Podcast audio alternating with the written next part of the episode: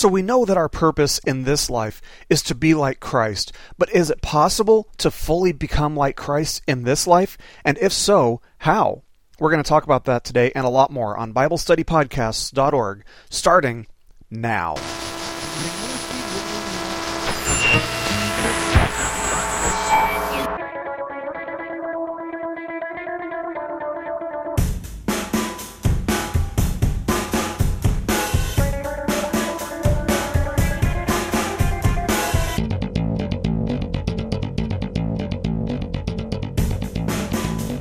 Hello, everybody, and welcome once again. You are listening to BibleStudyPodcasts.org. Today is Monday, September the 20th of 2010. As always, I'm your host, Toby Logsden, and thank you guys so much for downloading this message today. We really do consider it a blessing for you to be here with us as we go through uh, this book of Romans. We're in Romans chapter 12, and we're going to be covering verse 2 today. So if you have your Bibles with you, go ahead and turn to Romans chapter 12, verse 2, and we'll start that in just a minute. I hope you guys have had a fantastic weekend, and I hope it's cooling off where you are. It's heating right back up where I am here in Arkansas. Uh, I'm in the last week. You know, we've been in the mid 90s again.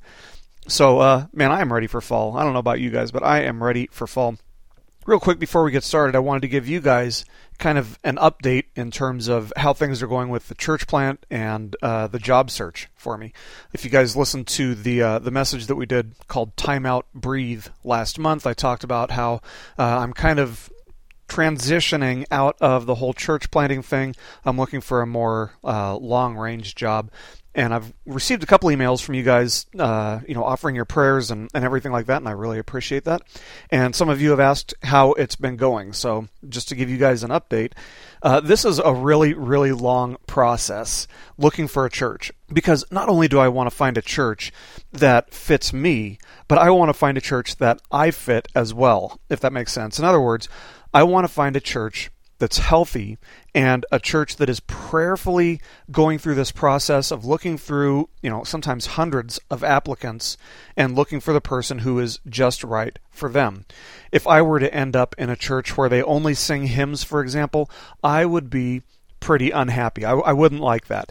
Uh, in fact, one of the churches that I was looking at said that they have traditional worship, and so I wrote them an email and said, "Well, you know, I'm I'm interested in your church, but I see that the average age in your church is over 65 years old, but the average age of the person in your community is like 35 years old. So are you interested in reaching those people through using new methods while keeping the message the same?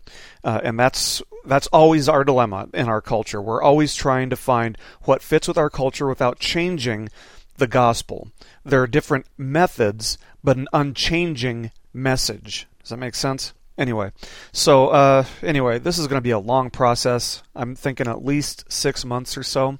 So yeah, just keep praying for me. I appreciate it. I need it. And I'm doing the same thing. I'm praying my way through this and trusting that the Lord has something for me somewhere. After all, Ephesians chapter 2 verse 10 says, "We are his workmanship created in Christ Jesus for good works which he has prepared beforehand for us to walk in." And so I trust that whatever I am going to end up doing will be in accordance with that verse. So, anyway, just to give you guys a heads up and uh, an update on how things are going there. Anyway, we've got a lesson to do. Let's go ahead and get started with a quick word of prayer. Heavenly Father, we do thank you so much for this time where we can take a little bit of time out of our busy days to learn about your word and to learn about you. Lord, I pray that today you would reveal your holy and perfect will to us in a way that speaks to us wherever we are in life. In Jesus' name, amen. Well, as fall is starting to roll around here in northwest Arkansas, or like I said, it is supposedly, I mean, the temperatures haven't changed, but anyway, as it's starting to roll around uh, to fall time here in northwest Arkansas, it's the time of year when it's common to see these huge web looking things hanging off the edges of trees, with the branches and the leaves that are inside of these things uh, quickly dying, quickly turning brown. And they really grab your attention because it's typically really, really green here uh, during the summer months and the spring months, and even you know for the beginning of fall. But that green is sharply contrasted with these huge patches of brown, which result from these web-looking things. And they kind of struck me as odd because out west, when I was living in Las Vegas and California, and uh, even when I lived in Dallas for the year uh, that I went to seminary down there, I had never seen these things before. So we used to see these things in North Carolina, and that was the first time I saw them. And I didn't have any idea what they were when I first saw them. It was only later that I finally asked somebody who told me that they are butterfly and moth nests. Interesting. We actually had one of these in our yard a couple weeks ago. I hadn't ever taken the time to uh, to really look closely inside one of them. Usually they're up high on a tree, but this one was down low. So when one showed up on one of our trees in our yard and it was low enough to see, I decided to take a, a closer look.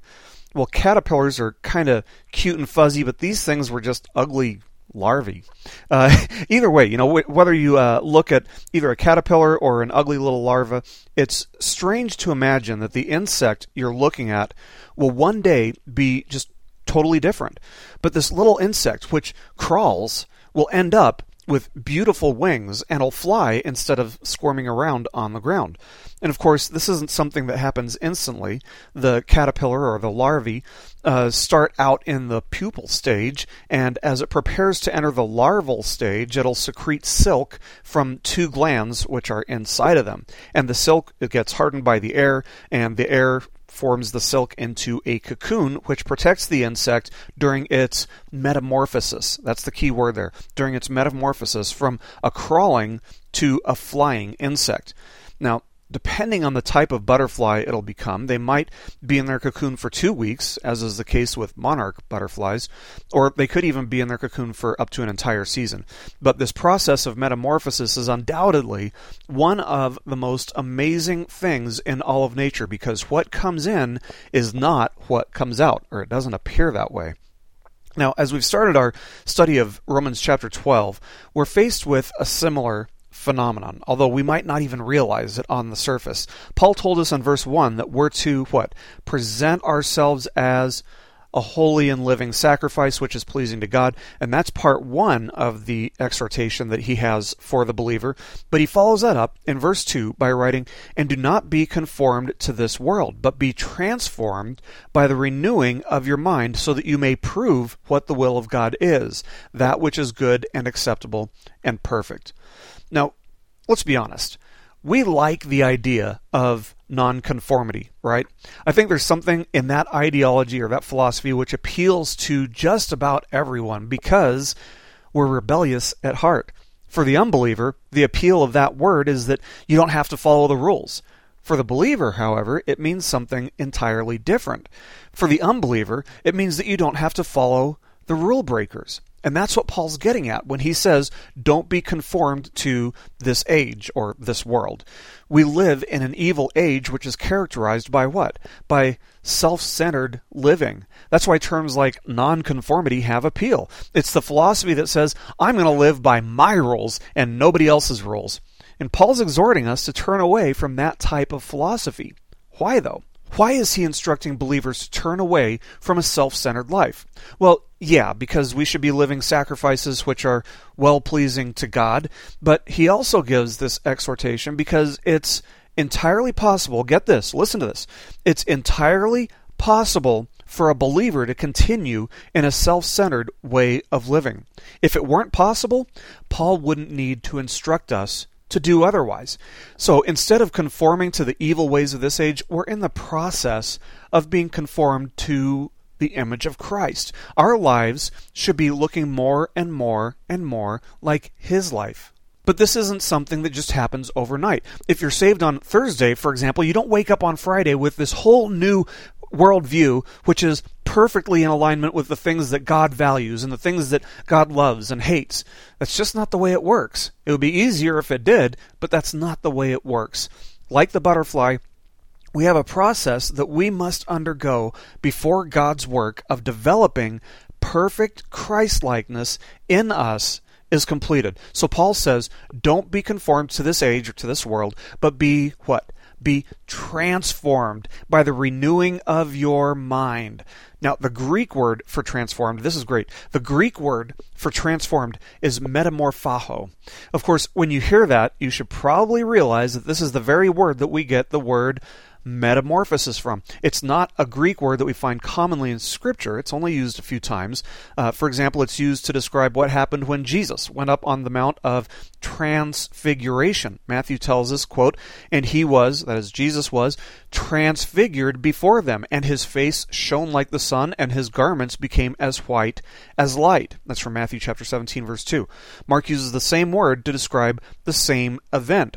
Then we find it here in our text in Romans, and the only other place where we can find it is in Paul's second letter to the church in Corinth, where he wrote, But we all, with unveiled face, beholding as in a mirror the glory of the Lord, are being transformed into the same image from glory to glory, just as from the Lord, the Spirit. That's from 2 Corinthians chapter 3, verse 18.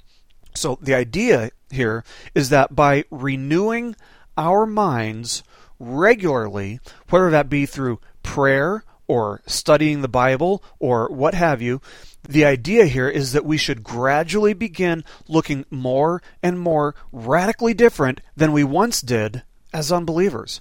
Just like the butterfly looks so different from a caterpillar that you'd never guess it was actually the same insect, so too the follower of Jesus should eventually start to look so incredibly different from who they once were that it causes people who knew you as an unbeliever to wonder what on earth has happened to you. And if that isn't happening, it can mean one of two things, basically. First of all, it can mean that we're not really renewing our minds, or secondly, more seriously, it can mean something like we weren't really saved in the first place. We had an illegitimate conversion experience. It's impossible for us to know which it is when we see a young believer whose life isn't changing because, as God told Samuel, God sees not as man sees, for man looks at the outward appearance, but the Lord looks at the heart. That's from 1 Samuel chapter 16 verse 7. So I'm not one of those theologians who goes around saying, "Oh, look at this, this is a false conversion," or, or "Oh, look at that guy, look what he's doing, that was a false conversion." Those guys don't know what a false conversion looks like. None of us know what a false conversion looks like. Only God sees what a false conversion looks like. Now, our text tells us that we're in this stage of metamorphosis. It's like the stage that a caterpillar's in when it's inside of the cocoon before the insect is fully developed into either a moth or a butterfly. Let's go with the butterfly, they're prettier. But our transformation is happening right here and right now. Paul wrote to Titus and explained how this transformation is taking place in our lives, writing, quote, For we also once were foolish ourselves, disobedient, deceived, enslaved to various lusts and pleasures, spending our life in malice and envy, hateful, hating one another. But when the kindness of God our Savior and His love for mankind appeared, he saved us, not on the basis of deeds which we have done in righteousness, but according to his mercy, by the washing of regeneration and renewing by the Holy Spirit. That's from Titus chapter 3 verses 3 to 5. So the end result for us if we've experienced a legitimate conversion is becoming like Christ. The Holy Spirit has been poured out in and through us to enable us to become like him. That's the good news, right? The bad news is that none of us are there yet. We're becoming but we haven't arrived. So, how are we going to get there? And what's the point of it all if we can't completely get there in the here and now? Well, let's use an illustration to clear up some of these questions. Imagine, just for a second, that you're on uh, you're on a boat which is traveling from North America to England, and as you get closer and closer to England, the captain of your boat is being notified that you have to be escorted into the harbor. The boat can't proceed into the harbor by itself. So, what do you do? You stay put until you get escorted in. You've traveled closer and closer to England, but until you're in the harbor, until you are docked and in the harbor, you're not fully there per se. And that's how it works with us as well. We can change drastically, but we have to wait to be escorted in, so to speak. We might be carried back a little, even, uh, you know, by a, a rip current of the old habits that we used to have, which tempt us to revert to our flesh nature. But once we're escorted into the harbor, so to speak, we're there. at Christ likeness. So the question is, how will our journey toward Christ likeness be finalized? How will it become permanent? When will our metamorphosis be complete? Well, I hate to give an overly simplistic answer, but it really is. John tells us when and how that's going to happen. He writes, quote, "We know that when he, that is Jesus, we know that when he appears, we will be like him because we will see him just as he is. That's from 1 john chapter 3 verse 2 so the reason we'll be like him is because we'll see him just as he is. And it's really as simple is that it will literally take a miracle if we understand a miracle as being an act of God. It will literally take a miracle, but it's a miracle that each one of us who have trusted in the grace of God alone is provided for in Jesus' work on the cross. It's something that we've all been promised. Yes, we are promised that we'll become like Christ, and it's going to happen simply by us seeing Him as He is when He appears between now and then, the Holy Spirit is working. He's working in our lives to prepare us for that moment, drawing us closer to Jesus and teaching us to walk in the Spirit and not in the flesh, right?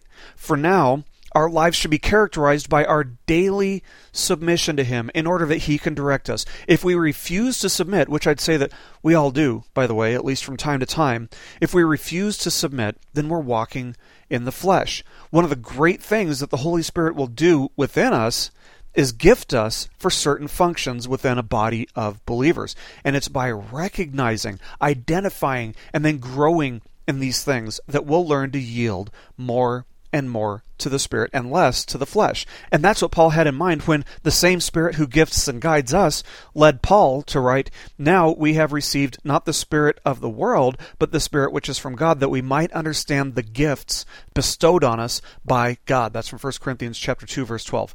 Now, time out, just a side note here. Your translation might say things instead of gifts. Some do say gifts and some say things. But looking at the Greek, it is definitely possible to translate that as gifts the principle that I want all of us to get out of this, friends, the principle here is that if you have trusted in Jesus for your salvation, then the ability to live a pure and holy life is within reach for us. We don't have to sin. We don't have to conform to the evil of this age. We don't have to do things which are displeasing to God. From the moment that you were saved, you were sealed by the Holy Spirit, which rendered you able to turn away from those things. You once were dead, but now you're alive because Jesus lives within you. Your spirit has been regenerated. But now, let the Holy Spirit guide you and direct you toward ultimate Christlikeness. If you will just submit yourself to Him, you'll have a daily source of renewal. When we do that, when we yield ourselves to Him through the renewing of our minds, Paul tells us that we do something, we accomplish something. What does he say here in Romans chapter 12 verse 2? He says we prove what the will of God is. Okay, well, What's the will of God? That's a question that people love to throw around, isn't it? We've probably all heard it. Some will say that it's God's will that bad things happen to people. Some will say that if that's His will, they'd rather believe that God just doesn't exist. Some will say that His will is that we live lives however we choose. No, if we're living holy and pure lives, if we're renewing our minds and being transformed by Him, it proves that the will of God is, as Paul says here in Romans chapter 12, verse 2, that which is good and acceptable and perfect. Now, the word acceptable isn't something that motivates us, is it? It really isn't. I mean, if we do something great at work or if we score really high on a test, for example, and somebody tells us that's acceptable, we're bound to think, you know, what? Uh, that was better than acceptable. That was great.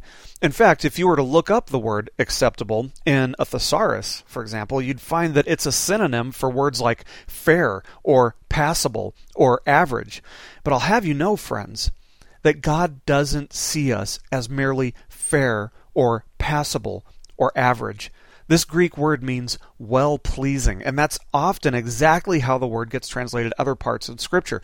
I believe that our modern understanding of the word acceptable falls way short of what Paul's getting at here. The idea here is that when we present ourselves as living sacrifices who are being transformed by the daily renewing of our minds, God is more than just satisfied with us, and in return, He teaches us what his will is. So, what's God's will? Well, God's will is perfect, and thus his will must be perfect. Everything that he wants is perfect. It's impossible for God to desire or accept anything that's imperfect. Because love means to desire the ultimate good for the object of one's love, we have to understand that sometimes sometimes his will is difficult for us to see because we only see things in the here and now. And that's why people wonder if evil is the will of God. He permits it instead of bringing it to an end. Well, how can a God who only wills for that which is good allow evil to persist? It's because God sees the big picture.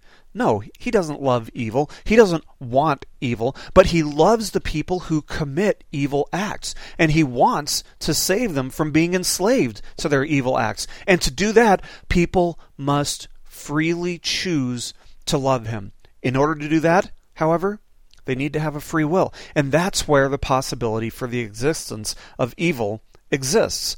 If someone has the free will to choose to love, they also have to have the free will to choose not to love, but to do evil instead. The fact of the matter is that we might not always understand why God allows a certain thing to happen. It's common for us to be blinded by being caught up in the here and now. Nevertheless, we have to believe that God has things under control and that there's nothing which can happen to us which He doesn't allow or which He cannot use to make us more like Christ. His will and His way is perfect. My will and my ways are flawed unless they're in alignment with God's will and God's ways. I won't always be able to understand how God can allow a child to die of cancer. If someone were to ask me why God lets things like that happen, my answer would be I don't know. I don't know why God allows things like that to happen. But the only reason I don't know is because I don't see the end from the beginning. I don't always see how something fits in to the big picture of God working all things for the good of those who love Him. I don't see how it makes someone somewhere more like Christ necessarily. But Here's the thing. Here's the catch. I trust in God's word. I trust in God's nature. And I trust in God's will, which is perfectly good. Sometimes that's the only thing I know, but it's the only thing I need to know. Friends, God wants to show, He wants to prove His goodness and His perfect will to the world through our lives in one way or another. He wants us to prove these things by living a life which is well pleasing to Him, a life which involves self sacrifice for the sake of the gospel, a life which involves being transformed by the daily renewing of our minds, and a life which has undergone a radical and drastic metamorphosis. No matter what your circumstances in life are right now, friends, whatever might be holding you back or dragging you down, let me encourage you. Set your eyes on Jesus. Renew your mind. Be transformed. There are no problems, there are no circumstances which have to get in your way. The Holy Spirit knows the way around or through those walls. Seek and yield to Him because there's nothing more powerful than He is, and it's through His power that we must continue in our journey toward Christlikeness. Let's pray. Heavenly Father, we do want to show your will to the world. We want to prove that your will is good to the world, Lord. I pray that you would teach each of us to live lives which are holy and more than acceptable to you, lives which are well pleasing to you, Father. We love you. You have redeemed us. You own us. You did everything so that we could become one with you, so that we could become your children. Lord, help us reflect your goodness. Help us reflect your character in our lives.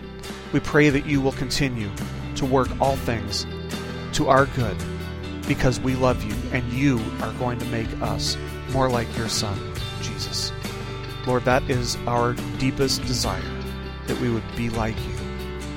I pray, Lord, that nothing would get in the way of that, that you would teach us to set our selfish ambitions aside to pursue you with all that we have. In Jesus' name. Amen. This message has been brought to you by BibleStudyPodcasts.org. We are a listener supported ministry. If this is your first time listening to us, we thank you so much for joining us and we ask nothing further from you. But if this is a ministry that you rely on for regular spiritual teaching, we do depend on your financial support to keep us going and growing. If you'd like to make a donation to BibleStudyPodcasts.org to keep us going and reaching thousands of people around the world, you can go to our website, BibleStudyPodcasts.org, and you can make a donation on the right hand side by clicking on the support box. Again, we do rely on your support, and we thank you so much for your financial participation in this ministry, which enables us to continue in our mission of teaching timeless truths in these truthless times. God bless you. Thank you so much for listening today, and keep growing closer to Jesus. Jesus, love, sick worshippers, we are love, sick worshippers, and our hearts' desire will be complete when we see you. When we see you. See